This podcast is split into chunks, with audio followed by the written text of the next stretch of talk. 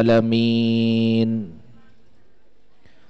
نحمده ونستعينه ونستغفره ونعوذ بالله من شرور أنفسنا ومن سيئات أعمالنا. من يهده الله فلا مضل له ومن يضلل فلا هادي له. أشهد أن لا إله إلا الله وأشهد أن محمدا عبده ورسوله لا نبي بعد ولا رسول. اللهم صل على محمد وعلى آله وأصحابه wa man tabi'ahum bi ihsani ila yaumiddin amma ba'd jamaah akad pagi rahimakumullah Alhamdulillah puji syukur kehadirat Allah subhanahu wa ta'ala. Pada pagi hari ini Ahad 25 Rabiul Tsani 1441 Hijriah bertepatan 22 Desember 2019 kita bisa hadir bersama di pengajian Ahad pagi bertempat di Pondok Pesantren Imam Suhodo. Solawat serta salam kita tujukan kepada junjungan kita Nabi kita Nabi Muhammad Shallallahu Alaihi Wasallam pada para keluarga, sahabat dan pengikut-pengikutnya semua sampai akhir zaman termasuk kita semuanya yang pada pagi hari ini berkumpul bersama mengikuti pengajian rutin Ahad pagi Majelis Tablik Muhammadiyah Cabang Bimbing Daerah Sukoharjo. Jamaah Ahad Bagi rahimakumullah. Pada kesempatan ini akan saya bacakan susunan acara pengajian Ahad Pagi edisi 139 Majelis Tablik Muhammadiyah Cabang Bimbing Daerah Sukoharjo. Acara yang pertama adalah pembukaan, dilanjutkan acara yang kedua, kajian sesi yang pertama dengan tema Tanah Jawab Agama. Insya Allah pembicara Ustadz Kiai Haji Solahuddin Siriar LCMA Direktur Pondok Pesantren Imam Suhodo. Dan Alhamdulillah sudah hadir di depan kita semuanya. Yang ketiga adalah jeda informasi. Kemudian dilanjutkan acara yang keempat kajian sesi kedua Kemudian acara yang kelima adalah penutup. Jamaah Ahad Baki yang berbahagia, marilah kita awali acara pengajian rutin Ahad Pagi edisi 139 pada pagi hari ini dengan membaca basmalah. Bismillahirrahmanirrahim. Kita lanjutkan kajian sesi pertama kurang lebih 40 menit dengan tema tanya jawab agama kepada Ustadz Kiai Haji Solahuddin Srijar LCMA kami persilahkan.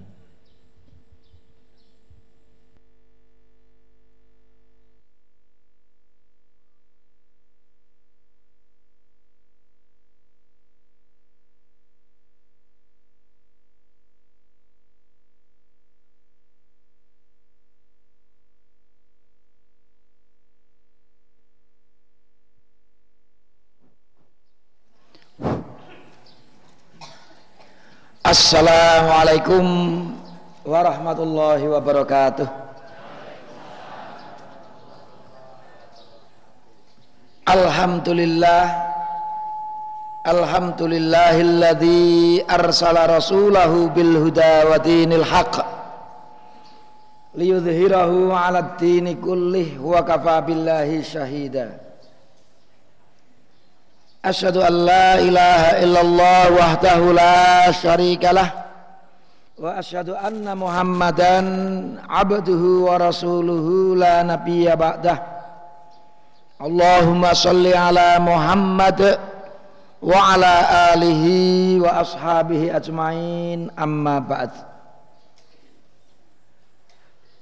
Bapak-bapak, ibu-ibu sekalian yang berbahagia, Pertama mari kita selalu panjatkan puji syukur ke hadirat Allah Subhanahu wa taala atas segala nikmat yang telah diberikannya kepada kita semua khususnya nikmat iman dan Islam. Bapak-bapak, ibu-ibu sekalian yang berbahagia, langsung saja tadi sudah disampaikan yang membawa acara bahwa tema kita pagi hari ini adalah tanya jawab agama ada beberapa pertanyaan yang sudah terkumpul yang sudah saya persiapkan untuk kita kaji pada pagi hari ini.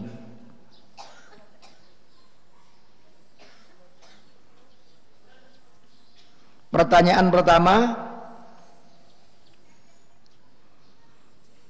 Assalamualaikum Ustadz Bagaimana pandangan dan hukum Islam tentang sumbangan kematian yang dipakai untuk melunasi hutang si mayit. Jadi terkait sumbangan kematian. Biasanya kalau di daerah kita kalau ada seseorang yang meninggal sebelum dikuburkan banyak masyarakat andai tolan saudara-saudara yang datang untuk mendoakannya, untuk mensolatkannya dan banyak yang tidak lupa juga ngasih sesuatu. Lah, kadang-kadang juga cukup lumayan kalau dihitung ternyata tidak hanya 10 ribu, 20 ribu, 100 ribu, 200 ribu bisa mungkin sampai jutaan. Lah bagaimana ini sumbangan ini? Bapak-bapak, ibu-ibu sekalian yang berbahagia, prinsipnya seseorang yang punya hutang, maka ketika dia meninggal, maka harta dia ketika dia hidup sebelum diwariskan kepada ahli warisnya, maka harta itulah yang digunakan untuk membayar utang. Jadi membayar utang itu berasal dari harta milik si mayit sebelum diwariskan. Itu prinsip yang pertama. Lalu harta si mayit itu bagaimana? Harta si mayit itu adalah harta yang dimiliki ketika si mayit itu masih hidup. Jadi begitu seseorang itu meninggal, maka dia sudah tidak punya ahliyatul wujub dan ahliyatul ada. Artinya si penerima itu bukan si mayit, karena mayit sudah tidak menerima uang. Maka uang sumbangan itu bukan miliknya si mayit, tapi miliknya keluarga mayit. Bisa istrinya, bisa anak-anaknya. Nah kalau dia hanya punya istri saja ya itu istrinya milik istrinya. Itu sumbangan itu biasanya bukan untuk si mayitnya tapi untuk keluarga yang ditinggalkannya. Jadi prinsipnya karena harta itu datang setelah si mayit itu sudah tidak bernyawa lagi maka itu bukan miliknya si mayit tapi milik keluarganya ya istrinya atau anaknya atau mungkin suaminya dan anaknya kalau yang meninggal yang perempuan. Maka prinsipnya hutang si mayat itu dibayarkan dari hartanya sendiri. yang dia miliki ketika dia masih hidup itu. Sementara sumbangan-sumbangan itu tadi itu untuk keluarganya lah. Kalau dia hanya punya istri, ya milik istrinya saja. Tidak dibagi untuk diwariskan kepada semua keluarganya. Itu yang terkait dengan sumbangan uang-uang sumbangan. Lalu bagaimana apabila sumbangan itu digunakan untuk melunasi hutang si mayat? Lah tergantung yang punya. Yang punya sumbangan itu kalau dia hanya meninggalkan suami atau istri ya itu kan milik istrinya. Lah istrinya mungkin udah kaya raya, wes nganggo duit iki wae untuk nyumbang. Itu artinya ada keridoan dari si istri. Tapi kalau wes sesuai dengan hukumnya saja, maka sumbangan itu bukan untuk diwariskan, itu miliknya si istri dan uang warisan itu uh, hutang itu diambilkan dari harta si mayit sebelum diwariskan. Jadi itulah yang terkait dengan uang sumbangan, sumbangan kematian itu. Mudah-mudahan bisa difahami. Ini untuk pertanyaan yang pertama. Sebenarnya itu juga sama. Umpamanya seseorang yang meninggal dunia itu punya utang, tapi ada orang lain yang siap untuk nutup dia tidak punya hubungan family, tidak punya hubungan darah, tapi karena punya kedekatan, wes bapak itu yang meninggal saya, jangan nggak usah hartanya biar butuh untuk warisannya, saya saja yang menyalurkan. Kalau ada yang seperti itu kan ada keriduan dari orang lain untuk menjamin hutang saudaranya itu juga sah. Tapi kalau tidak ada yang menjamin, maka hutang itu diambilkan dari hartanya si mayit, bukan dari harta sumbangan Iya, sumbangan kematian tersebut. Itulah kurang lebih yang pertama. Pertanyaan yang kedua. Assalamualaikum. Apa kita boleh mendoakan seorang kafir? Boleh enggak kita mendoakan orang kafir itu? Insya Allah kita sudah paham Insya Allah kita tidak radikal lah menyebut seseorang itu kafir. Karena di dalam agama kita manusia itu dilihat dari agamanya itu memang ada dua macam. Muslim atau kafir. Kalau dia tidak muslim berarti kafir, kalau tidak kafir berarti dia muslim. Mengapa seseorang itu disebut kafirun? Dari kata kafaro yakfuru yang punya paling tidak dua makna. Kafaro yakfuru itu ingkar mengingkari kenabian Muhammad sallallahu alaihi wasallam, mengingkari adanya satu Allah atau satu Tuhan yaitu Allah Subhanahu wa taala. Maka seseorang yang tidak mau bersyahadat atau syahadatain maka dia masih disebut orang yang ingkar, belum mengakui bahwa yang wajib disembah satu-satunya hanya Allah dan percaya Nabi Muhammad itu utusan Allah yang terakhir. Maka selain itu disebut orang yang mengingkari. Sehingga disebut kafirun. Makna yang kedua kafaro yakfuru itu artinya menutup artinya orang yang menutup dirinya dari hidayah Allah subhanahu wa ta'ala. Allah memberikan mempersiapkan hidayah untuk seluruh manusia tapi karena manusia itu punya akal Allah memberikan keluasan mereka untuk memilih. Kalau memilih keimanan akan dapat surga kalau tidak memilihnya tentunya sebaliknya. Itulah yang disebut dengan seorang yang kafir nah sekarang bolehkah kita mendoakan mereka itu orang-orang yang kafir itu apalagi mungkin mereka itu kerabat kita mungkin orang tua kita, mungkin anak kita, mungkin kakak adik kita, dan seterusnya. Bapak-bapak, ibu-ibu sekalian yang berbahagia, tentunya jawabannya harus sedetail mungkin. Yang pertama, jawaban yang pertama. Kalau orang kafir itu sudah mati dalam keadaan kafirnya itu, maka hukumnya haram. Termasuk itu anak kita, orang tua kita. Kalau matinya dalam keadaan kufur, sudah meninggal dalam keadaan kufur maka kita haram untuk mendoakannya dalilnya surah At-Taubah ayat 113 A'udzubillahi minasyaitonirrajim. Maka nalin nabiyyi walladzina amanu. Tidaklah patut bagi nabi dan orang-orang yang beriman. Ayyastaghfiru lil musyrikina. Untuk memohonkan ampun berdoa kepada Allah memohonkan ampun bagi orang-orang musyrik orang-orang yang kafir. Walau kanu uli kurba meskipun mereka itu adalah kerabatnya.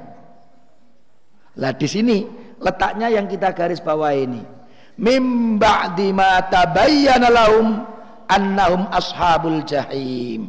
Sesudah jelas bagi mereka bahwa mereka itu orang-orang yang kafir musyrik itu penghuni neraka jahanam kekal di dalamnya. Artinya ketika seseorang itu sudah mati dalam keadaan kufur dalam keadaan berbuat syirik atau musyrik seorang musyrik maka selesai. Dia akan kekal di dalam neraka doa kita tidak akan sampai tidak berguna. Maka kita diharamkan oleh Allah untuk mendoakan orang-orang kafir yang sudah meninggal meskipun itu anak kita atau orang tua kita karena tidak ada gunanya juga yang kedua mendoakan orang kafir ketika masih hidup orang tua kita mungkin belum muslim, ada keluarga yang non muslim, kemudian ada anak yang masuk Islam, tapi orang tuanya, kakaknya, adiknya belum masuk Islam.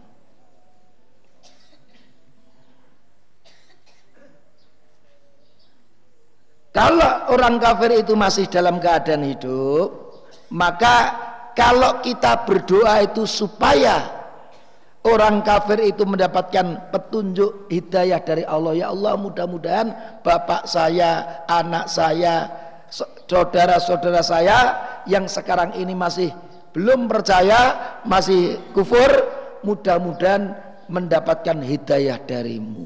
Itu doa itu tentunya doa yang baik diperbolehkan oleh agama kita. Yang kedua, kalau untuk mendapatkan kebaikan perkara dunia saja itu boleh. Hanya untuk perkara dunia saja ketika dia masih dalam keadaan kufur. Yang menarik bapak-bapak, ibu-ibu, di dalam hadis yang diriwayatkan oleh Abu Dawud dan At-Tirmidzi dari Abu Musa Al-Asy'ari, beliau berkata, "Kanal Yahudu dulu di zaman Rasul al Yahudu orang-orang Yahudi ya ta'atosuna inda Rasulillah. Mereka itu berusaha untuk bersin-bersin di dekat Rasul. Yarjuna ayyakula lahum dengan harapan Nabi Muhammad nanti akan mengucapkan kepadanya yarhamukallah karena kalau ada saudara yang muslim yang bersin Rasul akan mengucapkan yarhamukallah. Maka mereka juga ikut bersin-bersin dengan harapan untuk didoakan oleh Rasul. Tapi ternyata untuk orang-orang yang Yahudi tadi yang non muslim tadi Rasul tidak mengucapkan yarhamukallah. Semoga Allah memberikan rahmatnya kepadamu. Bukan itu yang dilakukan Rasul. Tapi apa? Yahdikumullah langsung semoga Allah menunjukimu memberikanmu hidayah. Wa yuslih balakum dan memperbaiki kehidupanmu, kehidupan dunia. Itulah yang dilakukan oleh Rasulullah ketika yang bersin itu non muslim tidak pernah Rasul mengucapkan yarhamukallah kepada seorang muslim yang bersin. Tapi yahdikumullah wa yuslih balakum ini doa tapi doa yang dilakukan oleh Rasul terhadap Yahudi yang masih hidup dan itu cukup untuk terkait dengan supaya mendapatkan petunjuk atau yuslih balakum untuk kebaikan dunia dia.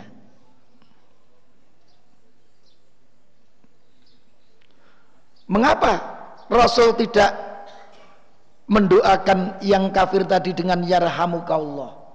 Bapak-bapak, ibu-ibu, seberapa atau pentingnya rahmat Allah itu? Kita akan memahami betapa pentingnya rahmat Allah itu dari hadis yang sahih yang diriwayatkan oleh Imam Muslim. Panjenengan sudah mungkin tentunya sering mendengarkan juga. An Jabirin diriwayatkan dari sahabat Jabir bin Abdullah. Kala beliau berkata, Sami'atun Nabiya sallallahu alaihi wasallam yaqulu. Aku pernah mendengar Rasulullah sallallahu alaihi wasallam itu bersabda La yudkhilu ahadan minkum amaluhul jannata. Apa ini? Tidak memasukkan salah satu dari kalian amal-amalnya tadi ke surga. Jadi amal-amal kita ini tidak menjadikan kita masuk surga. Yang memasukkan kita ke surga itu bukan amal-amal kita. Wala yujiruhu nar. Dan amal-amal itu juga tidak menyelamatkan kita dari api neraka. Yang menyelamatkan kita dari api neraka bukan amal kita. Wala ana. Bahkan Rasul menyebut termasuk saya. Amal-amalnya Rasulullah itu tidak menjadikan Rasul masuk surga illa birahmatim minallah kecuali kalau dia mendapatkan rahmat dari Allah.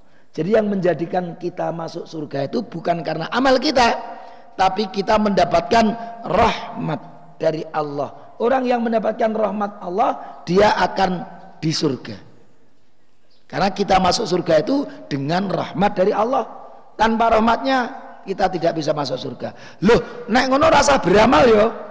Nah, bukan begitu. Kita harus membaca ayat yang lain yang melengkapi. Inna rahmatullahi sesungguhnya rahmat Allah itu qaribun hanya dekat minal muhsinin kepada orang-orang yang banyak beramal soleh, banyak beribadah kepadanya. Jadi bapak-bapak, ibu-ibu, amal-amal kita, ibadah kita, sholat kita, puasa kita, zakat kita, amal-amal soleh yang kita lakukan ini itu sebenarnya hanya penghantar untuk mendapatkan rahmat dari Allah. Maka kita berlomba-lomba beramal kemudian ya Allah mudah-mudahan dengan amalku ini engkau berikan rahmatmu kepadaku memasukkan kami ke surgamu. Itu kita berwasilah dengan amal kita untuk mendapatkan rahmat Allah mendapatkan surga Allah subhanahu wa taala. Itulah pentingnya rahmat. Maka tidak sembarang kita mengatakan Assalamualaikum warahmatullahi wabarakatuh. Doa rahmatullah ini doa luar biasa ini. Orang yang kita doakan mendapatkan rahmat Allah, kita doakan dapat surga sebabnya ini. Ini hanya pantas untuk orang-orang yang beriman saja. Didoakan mendapatkan rahmat Allah. Kalau yang non Semoga Allah memberikan kamu petunjuk dan Allah memperbaiki kehidupan dunia kamu cukup. Tapi tidak dengan memberikan rahmat. Itulah bapak-bapak, ibu-ibu sekalian yang berbahagia. Saya kembangkan sedikit nih, karena menarik ini tanggal berapa? 22 ya? Kan tadi tanggal 25 kan ada sesuatu nanti. Nah, ini mungkin terkait juga ya sedikit. Kita sambungkan. Bolehkah kita mengucapkan salam kepada orang kafir sekarang? Mengucapkan salam kepada orang kafir. Assalamualaikum warahmatullahi wabarakatuh. Orang itu orang jelas-jelas kafir. Artinya non muslim. Bapak-bapak, ibu-ibu sekalian yang berbahagia, ada satu hadis. Jelas kalau dalilnya itu hadis itu insya Allah kita tinggal sami'na wa ta'na saja. Hadis yang diriwayatkan oleh Imam Muslim dari sahabat Abi Hurairah radhiyallahu anhu Anna Rasulullah bahwasanya Rasulullah sallallahu alaihi wasallam kala pernah bersabda La tabda'u jangan kamu memulai. Jangan kamu kalian memulai. La tabda'u jangan kalian memulai. Al yahuda wan nasara kepada orang-orang Yahudi, orang-orang Nasara, orang-orang non-muslim bisalami mengucapkan salam. Artinya larangan al aslu fil nahyi litahrim. Asal dari larangan menunjukkan keha Roman, kamu jangan mengucapkan salam kepada orang Yahudi dan Nasrani. Jangan memulai mengucapkan salam kepada mereka. Wa idza laqitum ahadahum fit tariqin apabila kamu bertemu dengan salah satu mereka di jalan fadtarruhu ila adyakihi maka berilah dia jalan yang sempit. Ini ditafsirkan oleh para ulama kita tidak memberikan keluasan bagi mereka. Karena kalau kita memberikan keluasan artinya mereka nanti akan merusak saudara-saudara kita akidah saudara-saudara kita.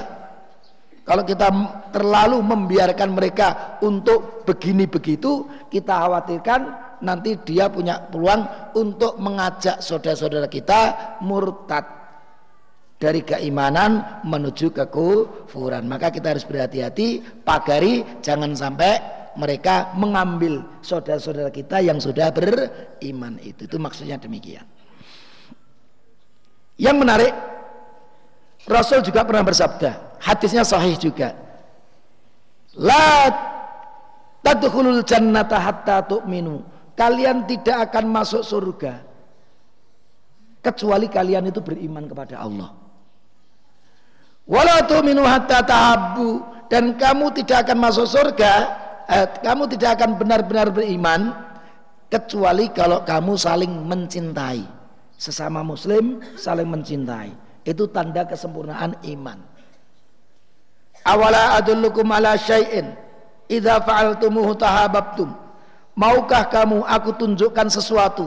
Kalau kamu melakukannya, kamu nanti akan selalu saling mencintai. Afsus salama bainakum, sebarkanlah salam bainakum. Ini bainakum itu kumnya kembali siapa ini? Al mukminin. Sebarkan salam itu di antara kalian orang-orang yang beriman. Jadi kalau hadis baik yang kamu ketahui dan tidak kamu ketahui tidak kenal orangnya tapi tahu dia orang muslim. Contohnya apa? Ya contohnya ada orang yang pakai baju koko pakai apa itu baju peci itu ya kita assalamualaikum meskipun nggak kenal. Kenapa? Kita yakin dia orang muslim. Meskipun tidak kenal. Nah ini artinya apa? Bainakum. Lah kalau bukan sesama muslim ya jangan ini hanya bainakum saja di antara kalian yang sudah beriman sebarkan salam itu karena di dalam kata salam tadi ada warahmatullah. Ini rahmat Allah ini hanya bagi orang-orang yang beriman yang akan dimasukkan surga Allah Subhanahu wa taala. Jadi kita tidak boleh memulai mengucapkan salam kepada orang kafir. Lalu bagaimana kalau dalam satu pertemuan ini pertemuan pengajian muslim semuanya, tapi ada pertemuan itu macam-macam campur-campur gitu Pak apalagi mungkin kita jadi pejabat publik itu nah itu jadi camat, bupati mungkin begitu, menteri. Lah itu dalam ruangan itu mungkin banyak yang muslim tapi tidak semuanya. Kalau di kita kan mayoritas. Tapi tidak semuanya. Lah boleh enggak kita mengucapkan salam? Membuka itu assalamualaikum begitu. Warahmatullahi wabarakatuh. Padahal dicampur-campur. Maka kita boleh mengucapkannya tapi dengan niat doa kita tadi hanya kepada saudara kita yang muslim saja. Innamal a'malu bin niat dalilnya ini. Hadis yang muttafaqun alaihi diriwayatkan oleh Imam Bukhari dan Imam Muslim. Dari sahabat Usamah radhiyallahu anhu. Usamah bin Zaid anna nabiyya sallallahu alaihi wasallam marra ala majlisin suatu saat Rasulullah itu pernah melewati satu majlis. Di situ fihi akhlatun di situ tercampur campur-campur. Minal muslimina wal musyrikina abadatul authani wal yahud di sana ada orang musyrik di sana ada penyembah berhala di sana ada orang-orang Yahudi tapi di sana juga ada orang-orang muslim campur-campur Fasallama alaihimun nabiyyu sallallahu alaihi wasallam. Maka Rasul ternyata mengucapkan salam kepada mereka. Tapi para ulama tadi memahami mengucapkan salam tadi karena di situ ada orang muslimnya dan tujuan salam itu ditunjukkan kepada saudaranya yang muslim karena dalil ini tadi. Afsus salama bainakum. Di antara kalian.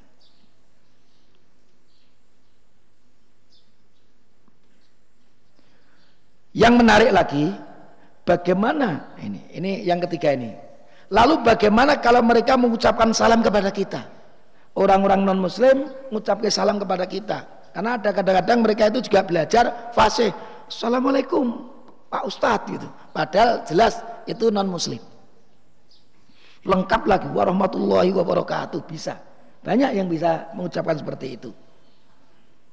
Padahal dia non muslim bagaimana kita? Ternyata ada juga dalilnya. Hadisnya juga muttafaqun alaihi, diingat-ingat ini dari Imam Bukhari dan Imam Muslim dari sahabat Anas bin Malik berkata, qala Rasulullah, Rasulullah sallallahu alaihi wasallam pernah bersabda, "Idza sallama alaikum ahlul kitab." Apabila ada ahlul kitab yang mengucapkan salam kepadamu, orang Kristen, orang Yahudi, fakulu maka balaslah. Waalaikum. Cukup waalaikum. Assalamualaikum warahmatullahi wabarakatuh. Waalaikum. Dan kamu semoga kamu juga. Itu saja. Jadi kadang, karena kadang-kadang Rasul mengapa menyebutkan itu sering kali orang-orang mereka itu orang-orang non muslim itu bukan assalamualaikum ternyata yang diucapkan assalamualaikum dapat racun kamu nah, itu asam itu racun Assalamualaikum. Jadi mereka enggak jelas. Assalamualaikum atau Assalamualaikum. Karena inamal amalu kan biniat. Biasanya orang yang non kafir itu membenci orang muslim. Enggak suka. Sebagaimana kita membenci kekufuran. Kita bisa suka dengan orangnya, tapi kita wajib membenci kekufurannya. Karena menyekutukan Allah itu sesuatu yang membuat Allah marah atau ridho. Marah. Masa Allah marah kok kita ridho? Sesuatu yang Allah marah itu kok kita ridho nggak boleh. Kita ridho dengan apa yang diridhai oleh Allah, kita harus marah dengan apa yang tidak diridhai oleh Allah. Lah orang menyekutukan Allah kok kita ridho kepada perbuatannya. Perbuatannya kita benci itu. Meskipun orangnya boleh sesama muslim kita saling menghormati, tapi perbuatan kemusyrikan itu harus kita benci. Karena kalau kita membenci kemusyrikan, kita menyukai kemusyrikan, kita juga dibenci oleh Allah Subhanahu wa taala. Allah itu membenci kemusyrikan. Loh kok kita ridhoi? Nah, maka tidak boleh. Itulah waalaikum. Maka biasanya waalaikum. Kalau mereka doanya ternyata jelek, assalamualaikum, oh, kamu juga. Nanti doa-doanan. Yang menang yang mana? Bolehkah kita mengucapkan selamat hari Natal kepada mereka yang merayakannya? Nah, ini pertanyaan ujungnya sampai di sini tadi. Baik, saya ingin mencoba melihat secara utuh. Artinya terus terang memang di kalangan umat Islam para ulamanya saat ini masih ada perbedaan. Itu harus diakui. Karena tidak satu. Ada yang pro, ada yang kontra. Itu harus kita akui. Maka ini termasuk khilafiyah termasuk perkara-perkara yang masih diperdebatkan diper, ada perbedaan di kalangan ulama kita yang pertama yang membolehkan sebagian membolehkan mengucapkannya alasannya apa kita lihat dulu alasannya yang membolehkan itu alasannya apa yang pertama bahwa pada hakikatnya Nabi Isa alaihissalam itu kan juga nabi kita, nabinya umat Islam. Bahkan Nabi Isa alaihissalam itu termasuk ulul azmi. Nabi yang pilihan benar itu. Sehingga wajar kalau kita ikut menghormati karena yang di, dilakukan itu kan kepada Nabi Isa. Kita menghormati juga, menghormati Nabi Isa. Tanpa kita harus menjadikannya sebagai Tuhan atau anak Tuhan seperti keyakinan mereka. Jadi menghormati tadi, mengucapkan tadi mengucapkan kelahiran Nabi Isa alaihis salam. Meskipun apakah Nabi Isa lahirnya di tanggal itu juga walau alam juga. Nah, satu. Tapi ternyata para ulama yang lain juga sudah punya jawaban. Loh, mereka kan menjadikan Nabi Isa itu Tuhan. Artinya menjadikan Nabi Isa itu sekutu bagi Allah. Berarti kalau kita mengucapkan selamat itu kita membenarkan keyakinan mereka bahwa mereka menyekutukan Allah itu kita selamati berarti kita membenarkan itu Ini pertanyaannya. Kemudian mereka juga punya alasan bahwa Rasulullah itu memang dalam hadis yang sahih tidak diperdebatkan, memang pernah berdiri ketika ada jenazah orang Yahudi. Ketika jenazah Yahudi lewat, Rasul itu pernah berdiri. Ketika iring-iringan apa itu jenazah Yahudi tadi, iring-iringan masyarakat yang mengantarkan orang Yahudi tadi meninggal itu Rasul berdiri. Berdirinya beliau itu dalam hal ini tidak bisa dikaitkan dengan masalah keimanan. Sebab penghormatan beliau hanyalah sekedar etika sopan santun. Itu memahami bahwa Rasul menghormati mayat Yahudi tadi.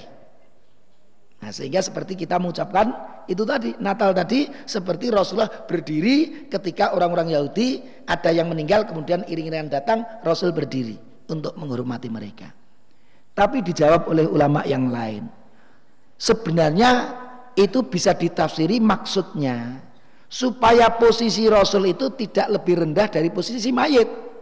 Nah kalau duduk mayatnya tinggi kan lebih tinggi mereka. Maka Rasul berdiri supaya tidak kalah tinggi dengan si mayat itu. Itu tafsiran yang pertama.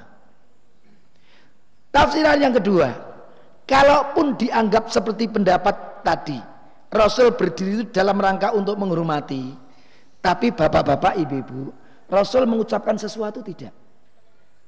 Tidak, cukup diam saja, tidak mengucapkan apa-apa. Toh kalau dalam rangka menghormati ya dengan diam itu tadi. Tidak menghujat, tapi diam saja. Nah, itu kalau kita lihat dari perbuatan Rasul ketika berdiri tidak mengucapkan selamat dan tidak, tapi Rasul diam saja kalau itu dipahami menghormati dengan diam itu, tidak dengan yang lain-lainnya.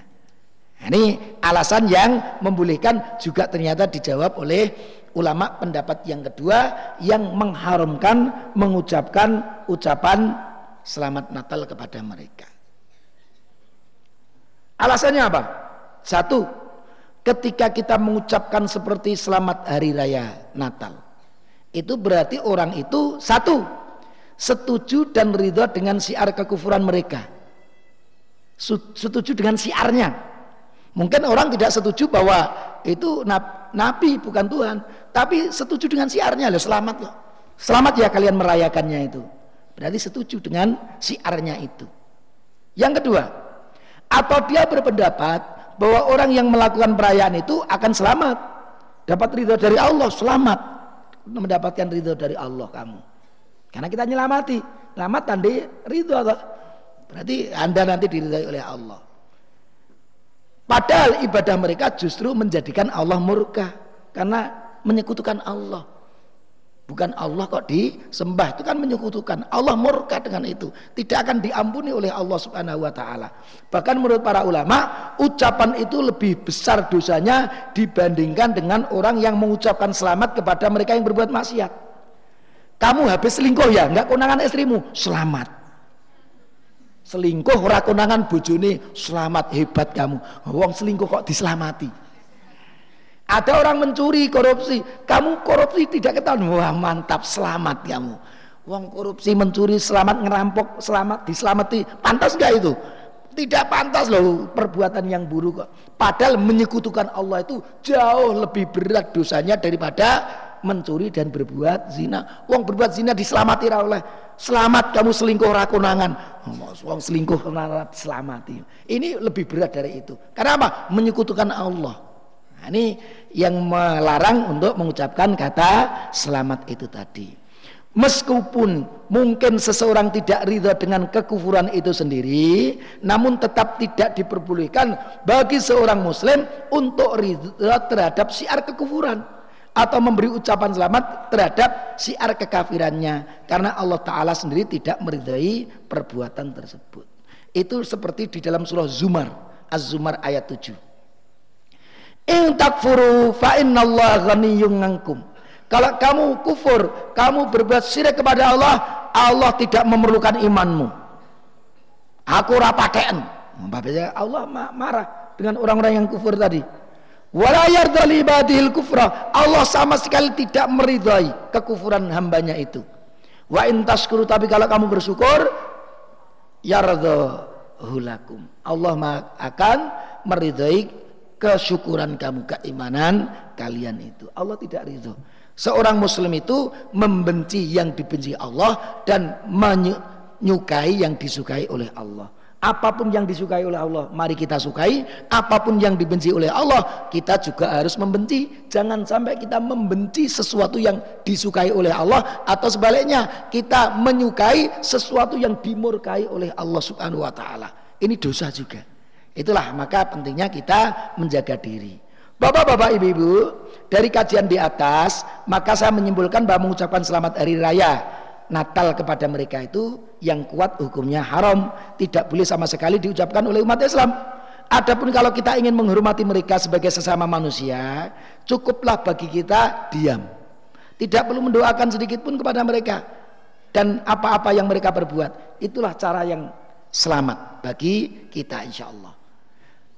Catatan supaya tidak nanti supaya supaya tidak disebut radikal. Kita juga perlu catatan Bapak-bapak, ibu-ibu, umat Islam itu adalah umat yang paling toleran sejak zaman Rasul. Ada piagam Madinah. Kita lihat di dunia Arab itu mana? Saya belajar 9 tahun di Irak. Padahal Irak itu di embargo, di embargo Amerika yang notabene non muslim. Dimusuhi oleh Yahudi, Israel. Tapi saya dengan mata kepala sendiri orang-orang yang masuk ke gereja-gereja beribadah tidak ada yang ditembaki. Sinagog, sinagog itu bu, sinagog itu tempat ibadah Yahudi di Baghdad itu ada.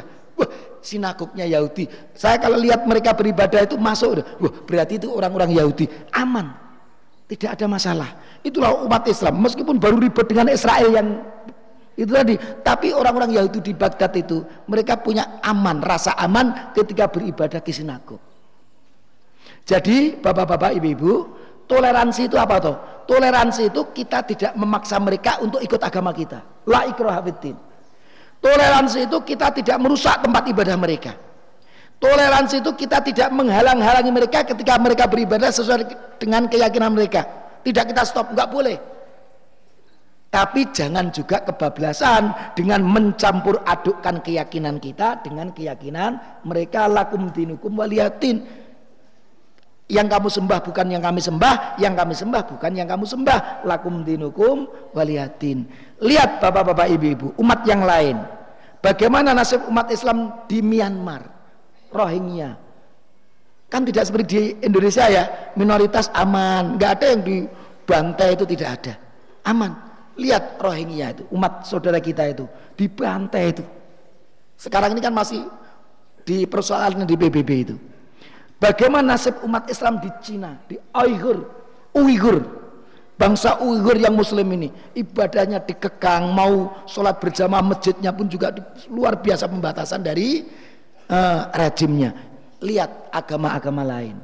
Muslim luar biasa toleransinya. Jadi insya Allah kita diam itu bukan wow diam itu radikal. Insya Allah tidak. Itulah sangat toleran sekali. Kita dengan diam tidak merusak tempat ibadah mereka, tidak mengganggu mereka ketika beribadah sesuai dengan keyakinan mereka, itulah toleransi kita. Tapi kita tidak lebih dari itu, tidak menyeberkan keyakinan kita dengan keyakinan yang lain. Itulah Bapak-bapak, Ibu-ibu, sudah separuh lebih sedikit, mohon maaf saya kembalikan kepada yang membawa acara.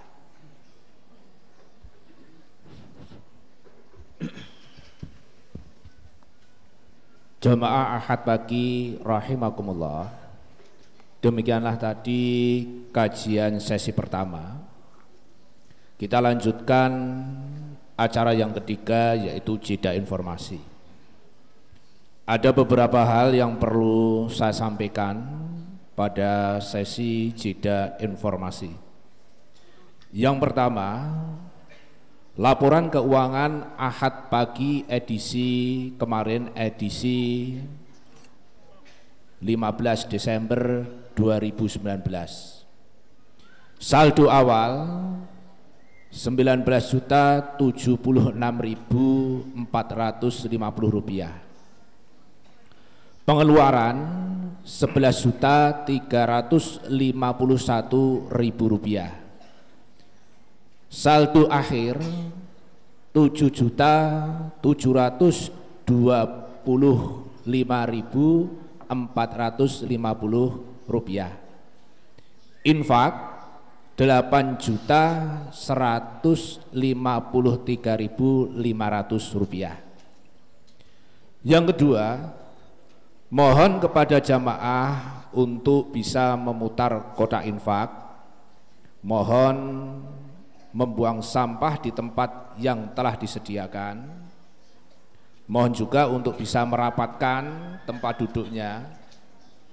Mohon untuk melepas alas kaki saat memasuki area wudhu dan kamar mandi masjid. Yang ketiga,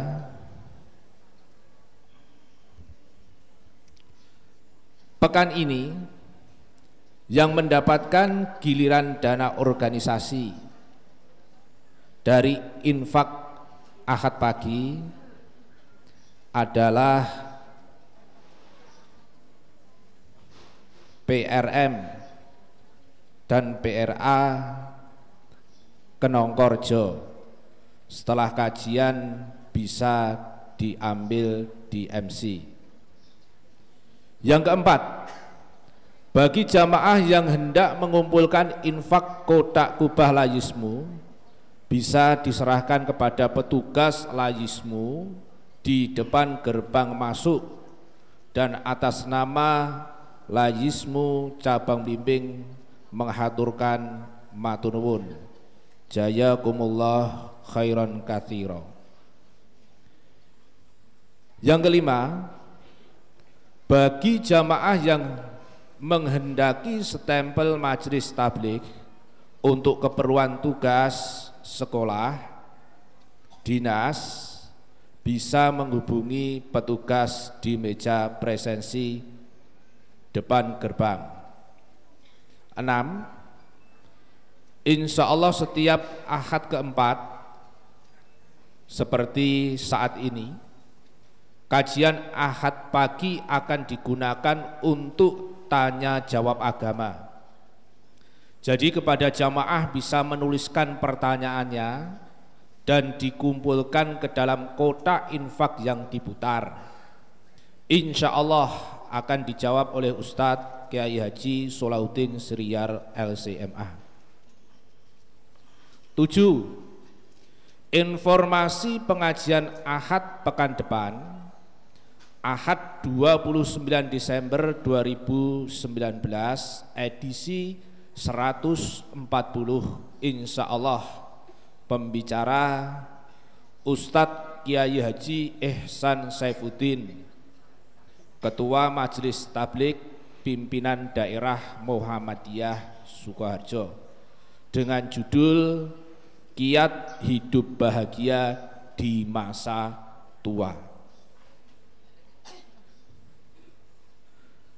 Yang selanjutnya bagi jamaah yang hendak mengumpulkan amplop permohonan bantuan dana pembangunan Islamic Center Muhammadiyah Cabang Bimbing bisa diserahkan kepada panitia atau dimasukkan di kardus yang telah tersedia baik di utara maupun di selatan. Amplop juga bisa dilewatkan kota infak dan bagi yang belum sempat mengambil surat permohonannya bisa menghubungi panitia di meja presensi. Atas nama pimpinan cabang Muhammadiyah Bimbing menghaturkan terima kasih. Jayakumullah khairan kathiran. Jemaah bagi yang berbahagia, demikianlah beberapa hal yang dapat kami sampaikan di jeda informasi pagi hari ini. Kita lanjutkan kajian sesi yang kedua sampai dengan pukul 7.30 kepada Ustadz Kiai Haji Solahuddin Sriyar LCMA kami persilahkan. Baik Bapak-Bapak, Ibu-Ibu kita lanjutkan Yang ketiga ini ada pertanyaan Ustadz Memakai jilbab itu wajib. Dasarnya surah An-Nur ayat 31 dan surah Al-Ahzab ayat 59. Namun demikian Ustadz, sebetulnya tahu bahwa namanya wajib kalau tidak dilaksanakan dosa. Tapi di tempat saya kebanyakan jilbab itu cuma untuk seragam ngaji. Kalau pulang ngaji baru sampai halaman sudah dilepas. Bagaimana Ustadz caranya agar kaum wanita itu istiqomah dalam memakai jilbab? Sumo. Atau bahkan kadang-kadang di kampus pun juga begitu. Karena memang mewajibkan seperti Yayan itu kan nggak mungkin mahasiswi datang ke sana nggak jilbaban. Tapi Mbak ini setelah tidak kuliah itu ketika di kos itu pada tidak berjilbab loh. Mbak ini jilbabannya ketika di kampus saja itu ada. Di mana-mana memang ada. Pertanyaan ini kontemporer sekali. Bagaimana cara agar wanita tadi istiqomah dengan memakai jilbab? Tentunya ini bagian dari dakwah kita ila sabili rabbika bil hikmah wal al hasanah bahkan wajadilhum billati hiya ahsan. Maka saya singkat aja begini. Ada beberapa ini sekedar contoh, nanti tentunya panjenengan mungkin yang banyak berkecimpung juga punya tambahan-tambahan pelengkap bagaimana cara kita menyadarkan saudara-saudara kita yang belum mau memakai jilbab.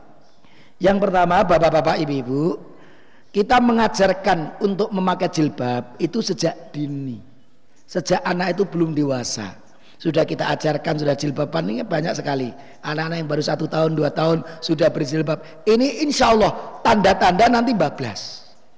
Beda dengan eh, so nice gede, nice kuliah, kok jilbab tidak. Nanti beda nanti. Maka dimulai dari sejak dini. Masih anak kecil itu sudah yang wanita kita sudah belikan jilbab, kita belikan pakaian jilbab, mungkin sosok menolak, tapi insya Allah lama-lama itu yang anak-anak kecil yang satu tahun dua tahun itu jilbaban itu pertama tiga mesti nolak-nolak mungkin gerah dan sebagainya tapi di, diberitahukan ini engkau engkau tak jajak ini pakai jilbab ya dan lain sebagainya itu insya Allah nanti lama-lama terbiasa. Witing tresno jalaran kulino. Ini juga kita perlu sampai apa itu dakwahkan kepada anak-anak kita. Yang kedua, setelah mereka menginjak dewasa, kita ajak ikut pengajian. Supaya tahu mana yang benar, mana yang salah. Nanti mungkin ketika anak kita belum jilbaban, mungkin kita tanya, Ustaz, bagaimana hukumnya berjilbab? Nanti jelaskan Ustaz, Ustaz jelaskan nggak perlu kita jelaskan kepada saudara kita nggak, biar dijelaskan Ustaz. Lah dia mendengarkan. Nah itu juga bagian dari dakwah.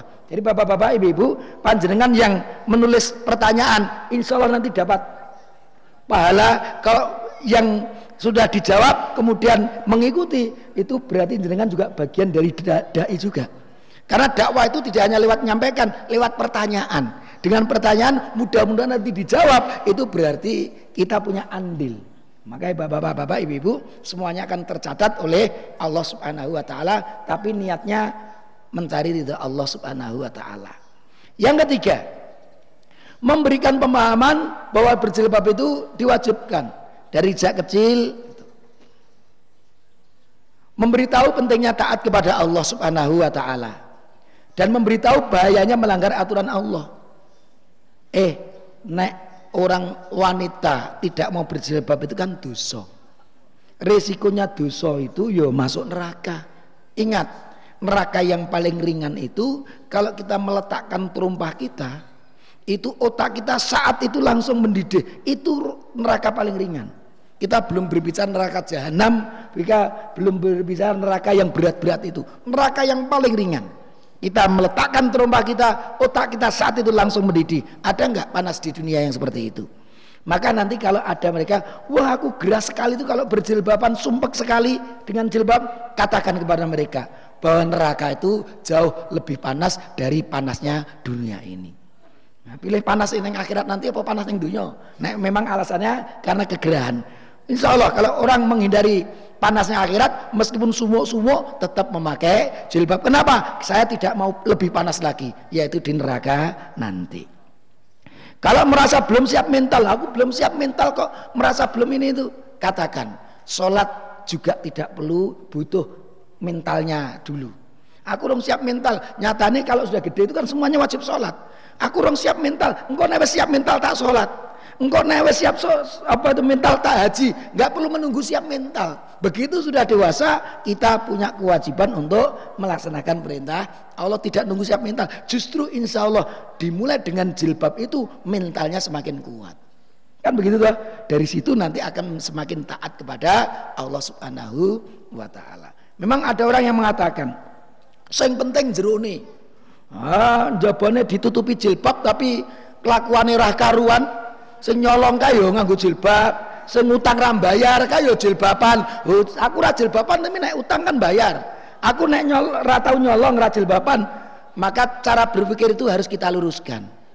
Bapak-bapak, eh, ibu-ibu, sing ngoten niku, jenengan ora nyolong ora dosa. Jenengan nek utang bayar itu baik, tapi tidak jilbaban itu wis dosa.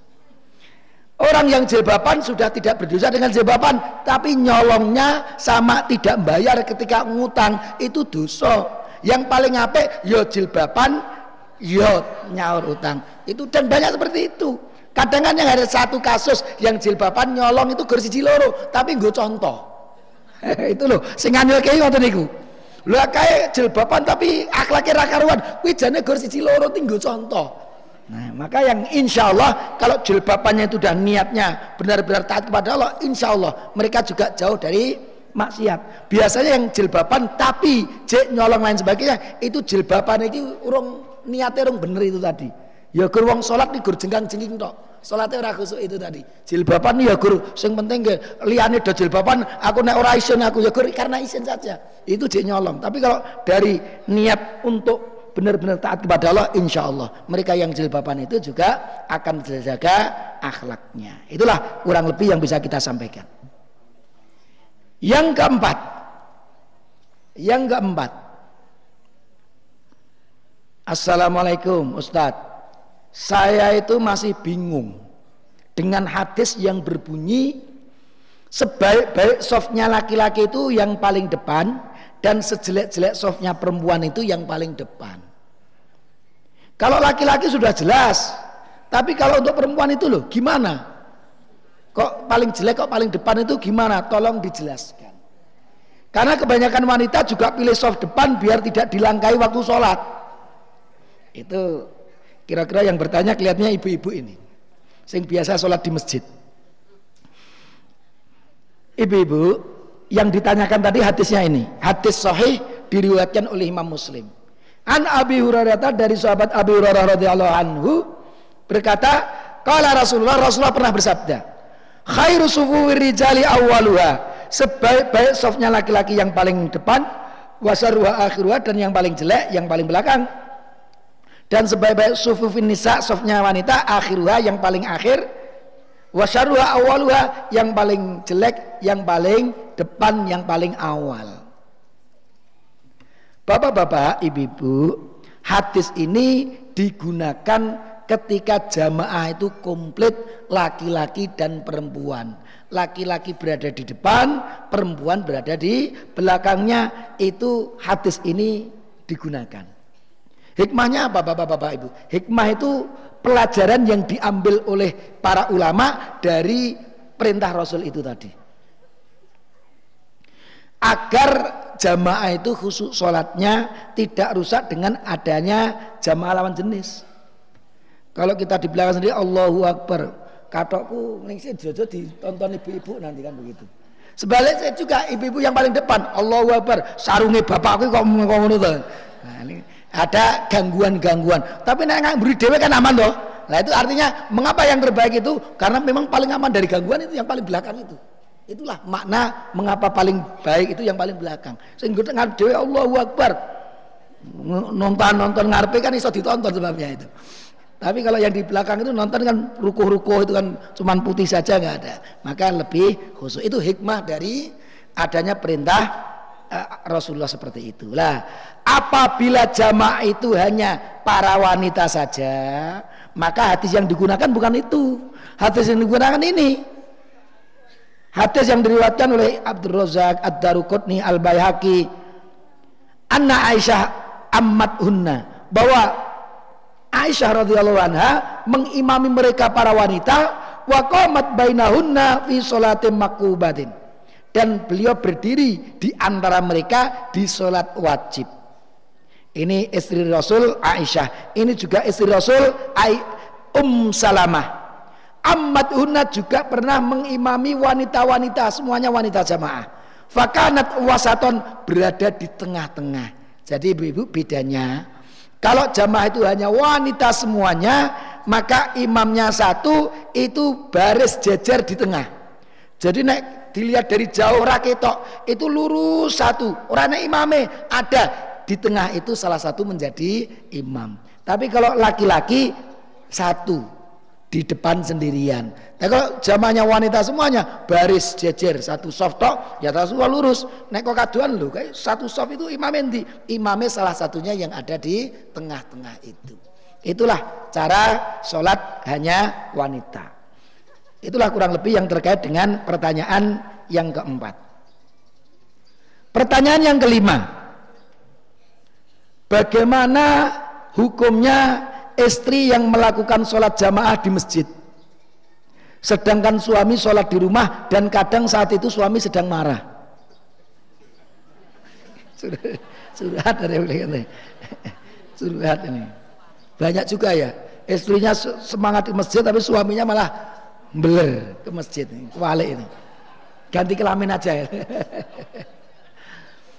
Baik karena yang diperintahkan kuat untuk ke masjid itu yang laki-laki malahan tapi wanita juga boleh.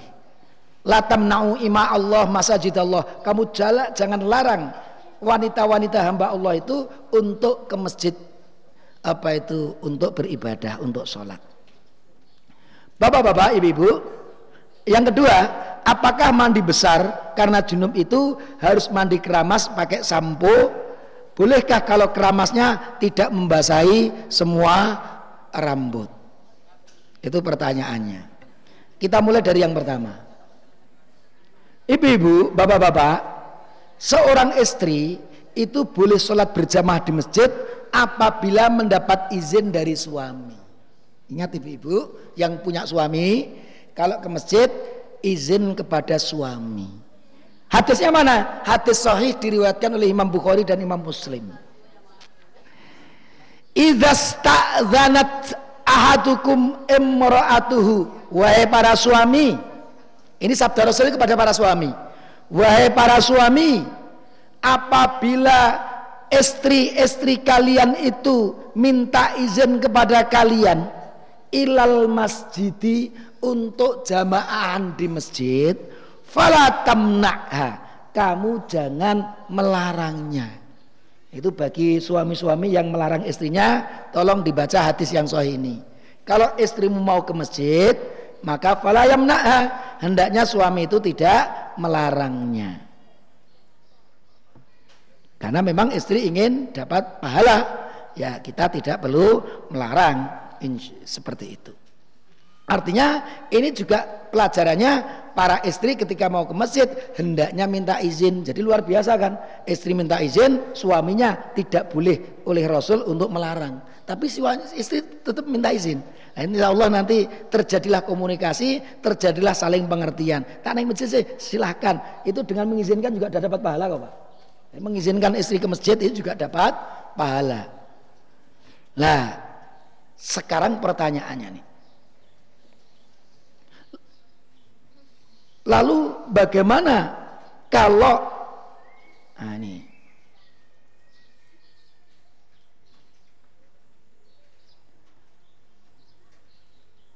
Wanita itu ini terkait dengan di masjidnya tadi ya.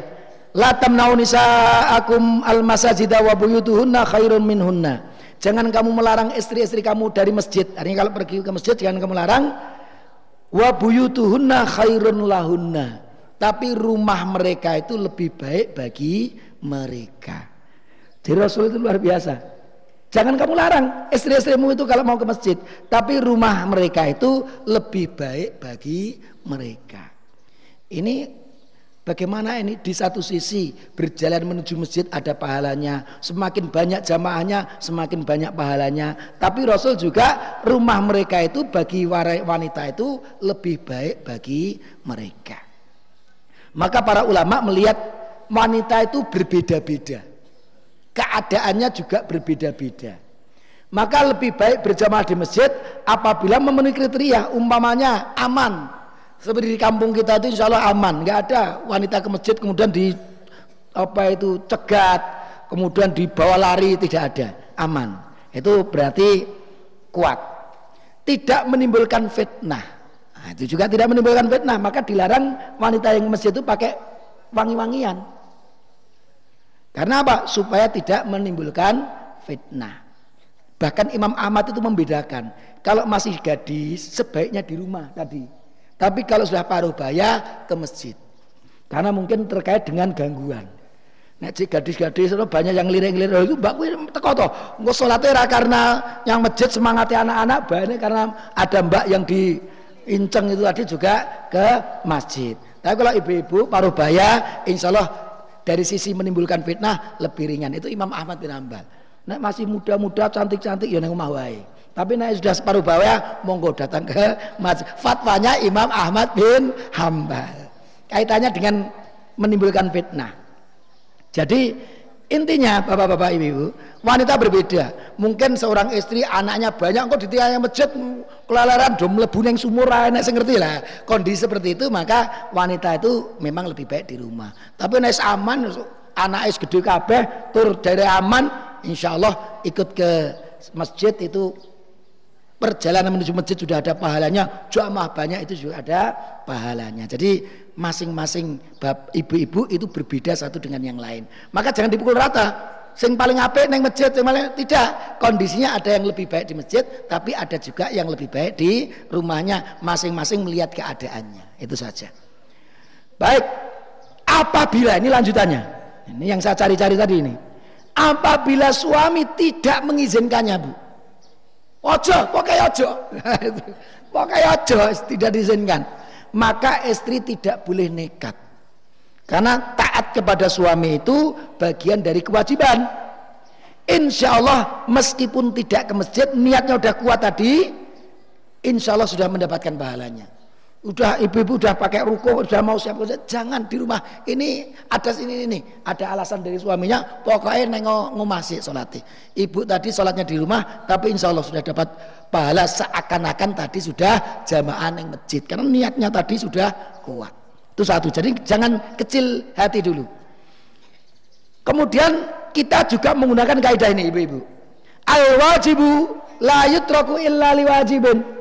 Suatu kewajiban itu tidak boleh ditinggalkan kecuali untuk kewajiban yang lain. Lah, ibu-ibu datang ke masjid itu bukan wajib. Itu ada kesunahan lah begitu. Ya kalau mencari pahala langkah-langkahnya dapat pahala, nanti jamaahnya semakin banyak, semakin banyak pahalanya, itu kesunahan. Tapi taat kepada suami itu hukumnya wajib. Maka jangan sampai kita melakukan yang sunnah tapi untuk melanggar yang wajib prinsipnya itu. Maka insya Allah kalau dilarang kita nggak jadi itu sudah dapat pahala dari apa yang kita niatkan tadi. Nggak perlu berkecil hati. Berbeda bapak-bapak, ibu-ibu. Kalau bapak-bapak ternyata mengajaknya apa? Eh kamu jangan jilbaban. Wah aku ragelem jilbaban. Oh. Itu seorang istri wajib menolak perintah suami. Karena kalau tidak berjilbab ya yang memerintah dosa, sing tidak berjilbab juga meskipun diperintah suami dosa. Karena apa? Melanggar aturan Allah. Maka cinta di dalam keluarga Islam itu harus cinta segitiga, Bu. Cinta itu harus segitiga. Kita kepada pasangan kita, tapi ada yang lebih tinggi kita cintai siapa itu? Allah Subhanahu wa taala. Kita mencintai istri karena Allah. Kita mencintai suami karena Allah. Maka kalau suami perintah suami kita sesuai dengan aturan Allah, kita laksanakan suami wa Tapi kalau melanggar aturan Allah, yang lebih tinggi adalah perintah Allah tadi. Kita tidak boleh melanggar perintah Allah meskipun harus melanggar perintah pasangan kita karena cinta kita kepada Allah lebih tinggi, harus lebih tinggi dari cinta kepada pasangan kita termasuk anak-anak kita. Maka ibu-ibu, cinta keluarga muslim itu harus segitiga. Tidak hanya horizontal tapi yang lebih tinggi dilandasi dengan cinta kita kepada. Mengapa kita cinta kepada istri kita? Karena Allah memerintahkannya untuk ini dan itu. Karena kita cinta kepada Allah, Allah memerintahkan kita mencintai istri-istri kita, kita cintai karena Allah Subhanahu wa taala. Insya Allah kalau hidupnya begitu bahagia dunia akhirat. Bapak-bapak, ibu-ibu sekalian yang berbahagia, mengenai mandi wajibnya tadi. Mandi wajib atau mandi besar atau mandi junub biasa begitu. Itu maknanya sama. Kadang disebut mandi besar, kadang disebut mandi wajib, kadang disebut mandi junub. Itu harus memenuhi rukunnya. Rukunnya apa bu? Satu niat. Yang kedua, membasuh air dari seluruh tubuhnya, dari ujung rambut sampai ujung kaki harus terbasuh. Tidak boleh ada yang dibiarkan kering. Maka diperhatikan kelek-kelek sing nanti bisa tidak di, harus perhatikan gebiar sendiri. Daerah pusar-pusar sing iso ora kena diperhatikan. Sing lipatan-lipatan yang kira-kira iso tidak kena air itu harus disiram secara khusus ben bener-bener ujung rambut sampai ujung kaki itu terbasuh semuanya selesai. Adapun pakai wewangian, pakai sabun, pakai sampo itu kesunan saja. Jadi biru-biru airnya sudah dari ujung rambut sampai ujung kaki sudah membasahi, tidak asal mengusap loh, mengguyur. Airnya mengalirkan air itu ke badan kita sudah sah. Maka nek wangi-wangian tadi bagian kesunahan, tapi nek rambutnya kering tidak boleh. Rambutnya harus basah semuanya. Nah yang namanya mandi wajib semua rambut dan aku tak gur separuh sebagian rambut lah ini belum sempurna harus, harus semuanya terbasuh. Maka ibu-ibu yang berambut panjang pun juga tetap semua rambutnya harus benar-benar terguyur dan semakin berat melakukannya insya Allah semakin banyak juga pahalanya. Itu niatnya ikhlas saja karena Allah subhanahu wa ta'ala. Tapi prinsipnya begitu mandi wajib itu semuanya harus terbasuh tidak boleh yang ketinggalan. Kecuali wes diusahakan ini ada sesuatu yang tidak kita ketahui insya Allah yang seperti itu Allah memaafkan. Tak asalkan tidak tidak menyengaja. Wes aku sing sikil siji gen garing weh rasa. Lah itu berarti tidak sah. Tapi kalau ternyata ada satu sedikit yang memang tidak sengaja, insya Allah Allah mengampuni kita. Yang keenam, pertanyaan yang keenam. Assalamualaikum Ustadz, bolehkah puasa Senin Kemis itu tidak usah sahur? Pertanyaannya Senin puasa nih ora sahur, boleh enggak? Cuma niat puasa Senin Kemis. Sedang puasa wajib itu harus sahur dulu. Jadi dia memang memahami sahur itu bagian dari yang wajib. Jadi puasa saya diterima apa tidak, Pak?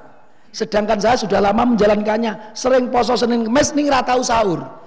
Wah, itu ragu-ragu hati-hati. Di sini pentingnya punya ilmu supaya dalam beribadah tidak ragu-ragu. Bapak-bapak, ibu-ibu, makan sahur untuk berpuasa itu hukumnya sunnah.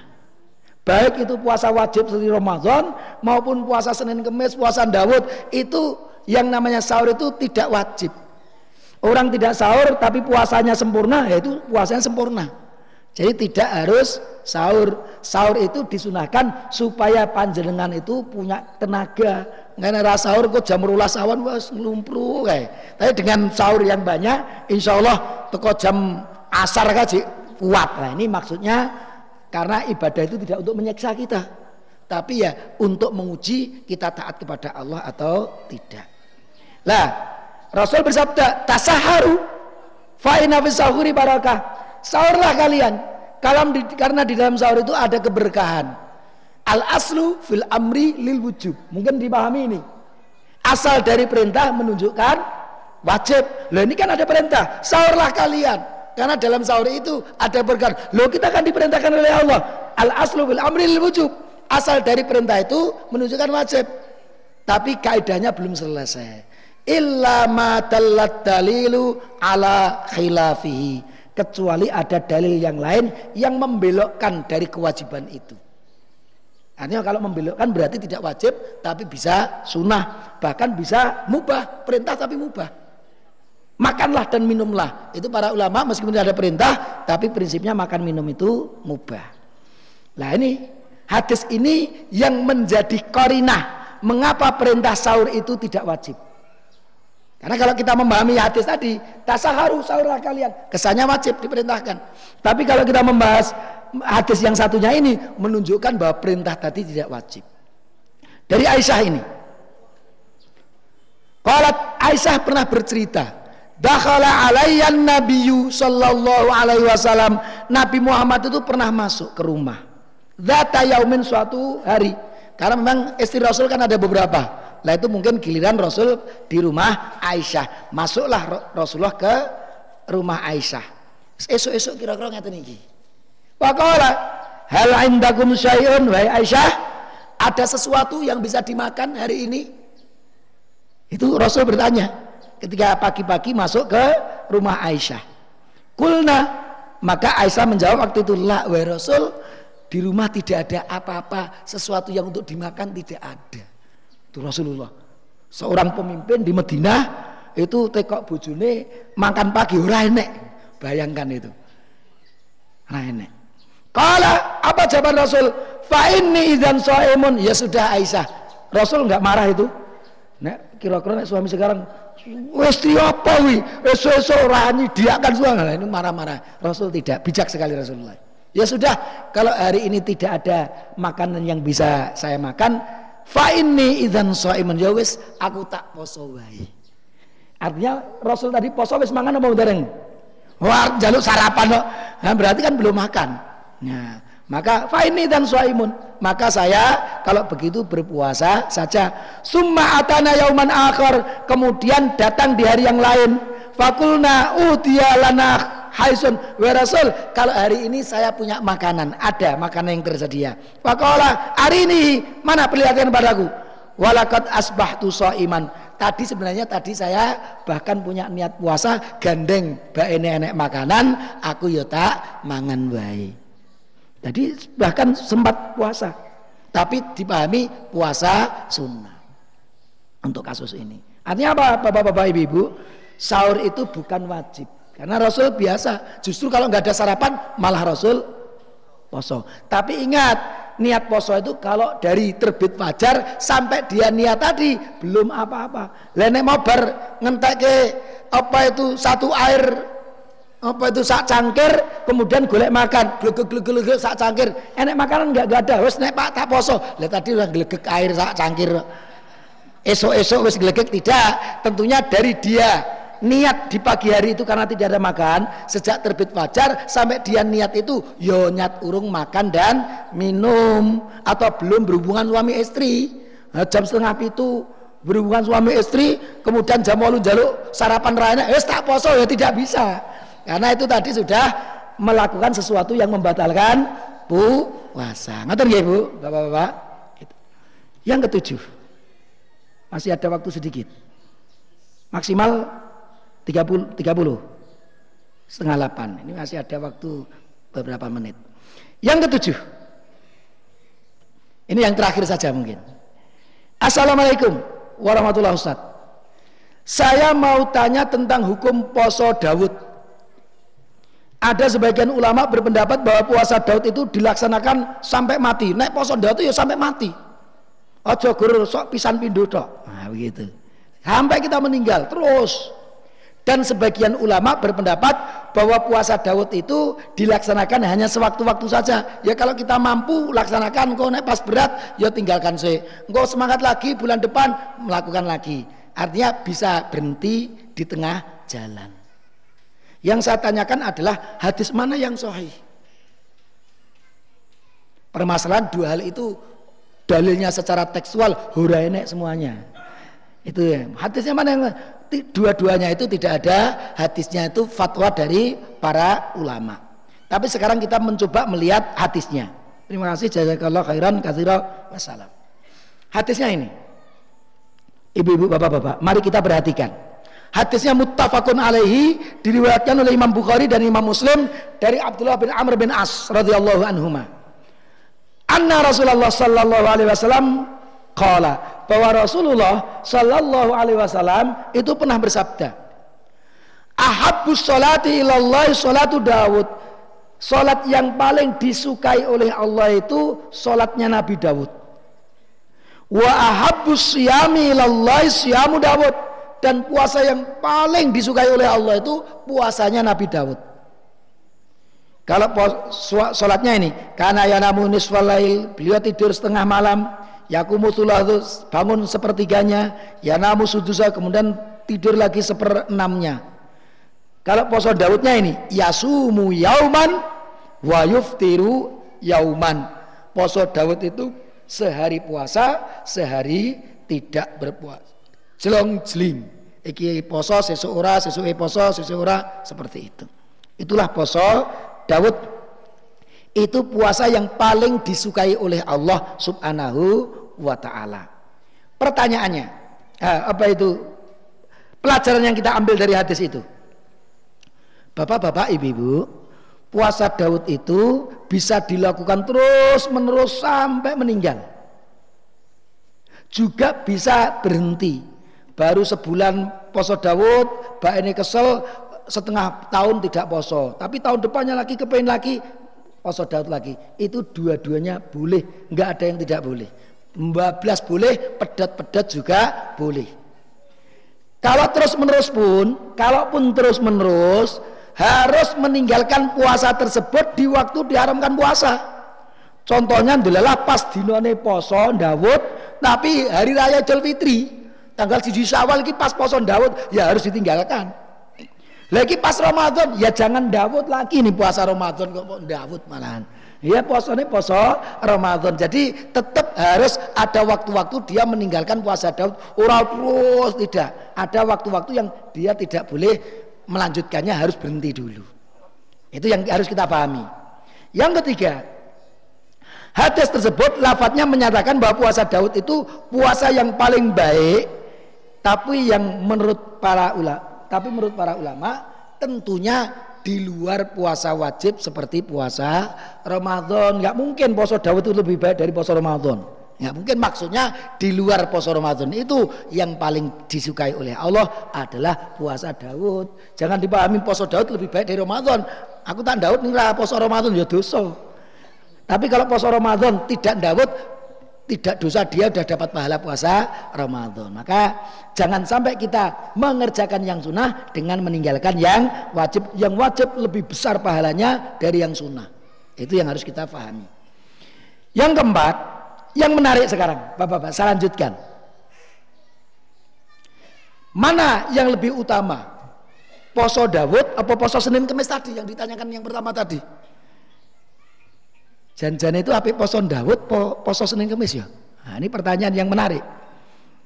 Bapak-bapak, ibu-ibu, tadi disebutkan kan Wa ahabus siyami ilallah siyamu Dawud. Ini kalau kita melihat hadis ini, Puasa yang paling disukai oleh Allah setelah Ramadan tentunya adalah puasa Daud. Kalau melihat hadis ini teksnya ya lebih baik puasa Daud daripada puasa Senin Kemis. Tapi ternyata Rasulullah itu paling banyak memilih puasa apa itu sunnah itu Senin Kemis. Hadisnya riwayat Tirmidzi. Karena Rasulullah, Rasulullah itu yataharra yaumal isnin wal khamis. Rasul itu selalu memperhatikan, nomor satukan Senin Kemis. Artinya yang paling banyak dilakukan oleh Rasulullah itu puasa Senin Kemis. Nek sabdane setelah Ramadan paling apik Dawud, tapi Rasul paling banyak Senin Kemis. Lah nek ngono ki janjane luwe apik Senin Kemis apa luwe apik Dawud? Lah ini kan menjadi pertanyaan. Lah Bapak-bapak, Ibu-ibu, saya ingin memberikan kita pencerahan. Maksudnya begini. Kalau kita akan memahami asbabul wurud peristiwa yang melatar belakangi adanya perintah-perintah oh mbak ini ceritanya ngono toh itu insya Allah kita akan memahami itu dengan lebih baik maksudnya begini ini ini yang keutamaan Senin Kemis dulu mohon maaf sebelum kita masuk ke, ke yang saya sampaikan tadi ini salah satu keutamaan puasa Senin Kemis selain itu yang paling sering dipilih oleh Rasul tu'radul a'malu yaumal itsnain wal khamis Rasul ditanya Mengapa Rasul sering puasa Senin Kemis?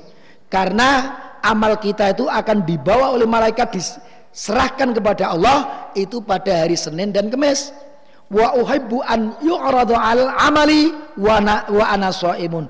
Dan aku sangat suka kalau amalku sedang dibawa kepada Allah itu aku sedang dalam keadaan berpuasa. Itu keutamaan dari puasa Senin dan Kamis. Jadi kita ayo ku pada kuate. Nah, malek kita perlu memahami hadis ini.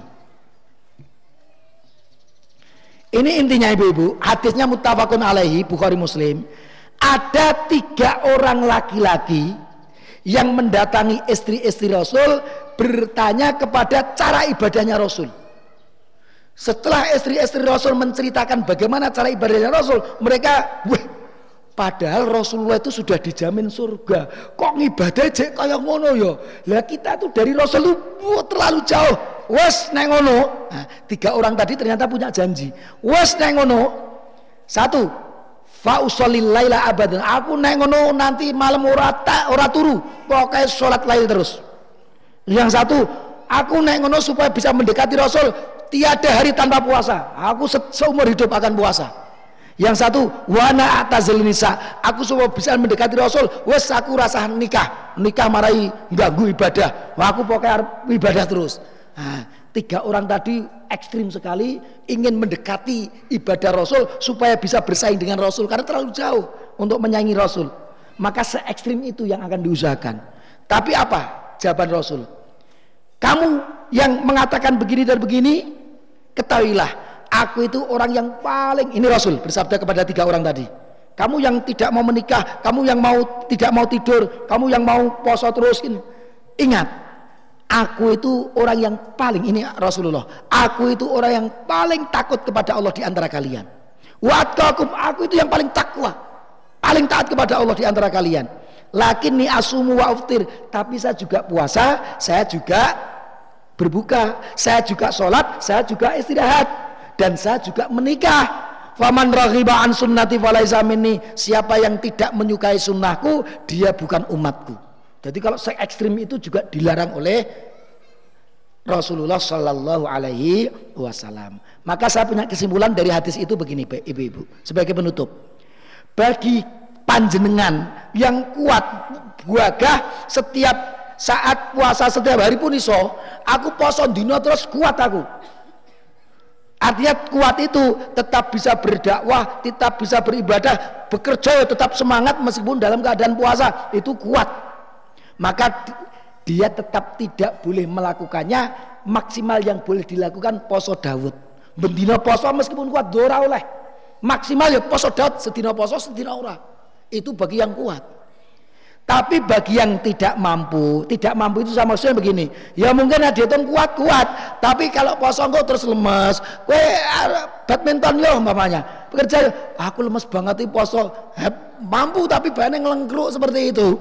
Lah bagi yang seperti itu, ya kuat poso banyak gur turun turun turu turu turu tok. Maka yang terbaik bukan poso Daud dia yang terbaik posone Senin Kemis lebih jarang lagi. Jadi tergantung orangnya. Kuat sekali poso tapi menteles. Lah itu monggo poso Daud tapi bagi yang lemas itu ya jangan Daud nanti nggak bisa aktivitas kita. Itu melihat keadaan kita masing masing itu yang bisa kami sampaikan. Mudah-mudahan ada manfaatnya. Aku lu qauli hadza wa astagfirullah li wa lakum. Wassalamualaikum warahmatullahi wabarakatuh. Wabarakatuh. Jemaah pagi yang berbahagia, demikianlah kajian Ahad pagi pada hari ini dengan tema Tanah Jawab Agama. Jamaah hati yang berbahagia, kita lanjutkan acara yang terakhir yaitu penutup.